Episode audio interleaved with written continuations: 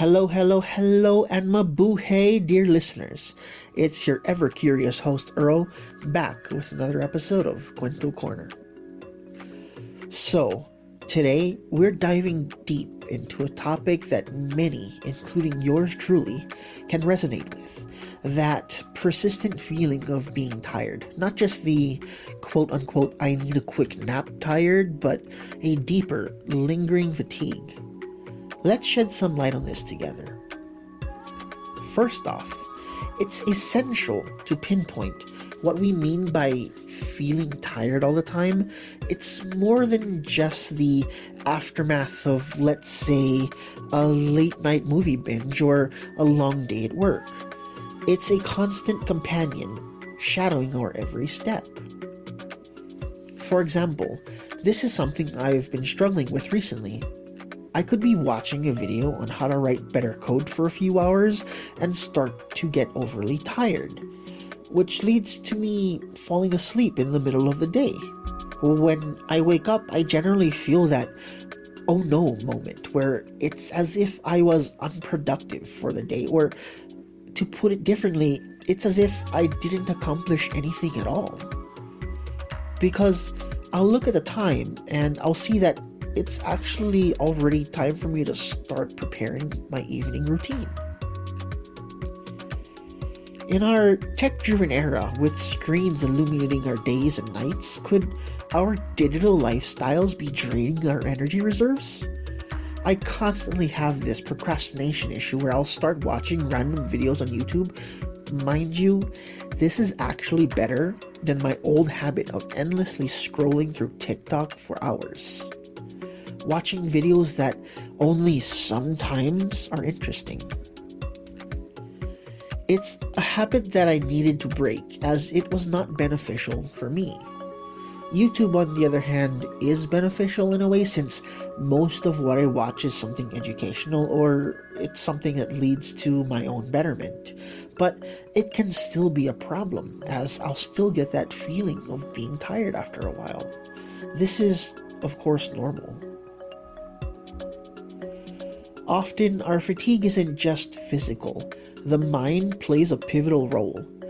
From stress to anxiety, our mental state deeply influences our energy levels. I can recall a conversation recently with my best friend Mia, who, by the way, is from Denmark. Um, and I was telling her that I get so tired after watching coding videos to the point where I'm falling asleep in the middle of the day. Her reply was an interesting one. She laughed, I think, and said it was normal. It's because I'm constantly absorbing information. My mind is working at 100% capacity, learning these new things. You see, getting tired isn't only just from physically working, like when you do a workout at the gym or go for a hike. Your mind also gets tired, which leads to physical tiredness. You may be wondering, what about nutrition? Does that even play a role? Could that midday slump be linked to what's on our plate? Our diet can either be energy boost can, can either be an energy booster or a snooze button. For me personally, I haven't changed my dietary routine yet. This is something that's been weighing on my mind recently, but a key player in this, to be honest, isn't my stomach, it's my mind. Try battling that.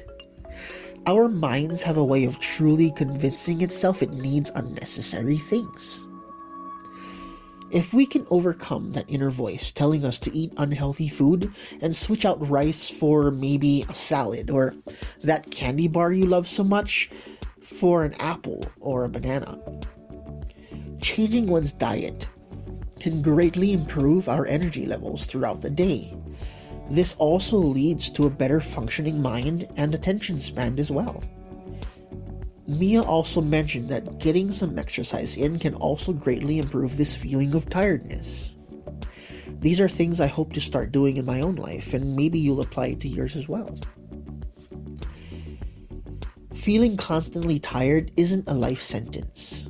There are steps, habits, and changes we can adopt to reclaim our zest for life as mentioned a moment ago, changing your diet can greatly improve things. Putting down that phone and replacing it with a book or a walk outside, you know, maybe even some exercise. Well, we all know that even going for a walk is exercise, right? Taking little steps like these, no matter how challenging they may seem at first, can definitely put us on a better path moving forward. It'll help combat that feeling of tiredness, of feeling unaccomplished and unmotivated, even. And with that, we wrap up our exploration of chronic fatigue on Kwento Corner. Remember, it's okay to seek help, to rest, and to prioritize your well being. Life's marathon requires regular pit stops. Until our next heart to heart, this is Earl, wishing you energy, vitality, and endless moments of joy.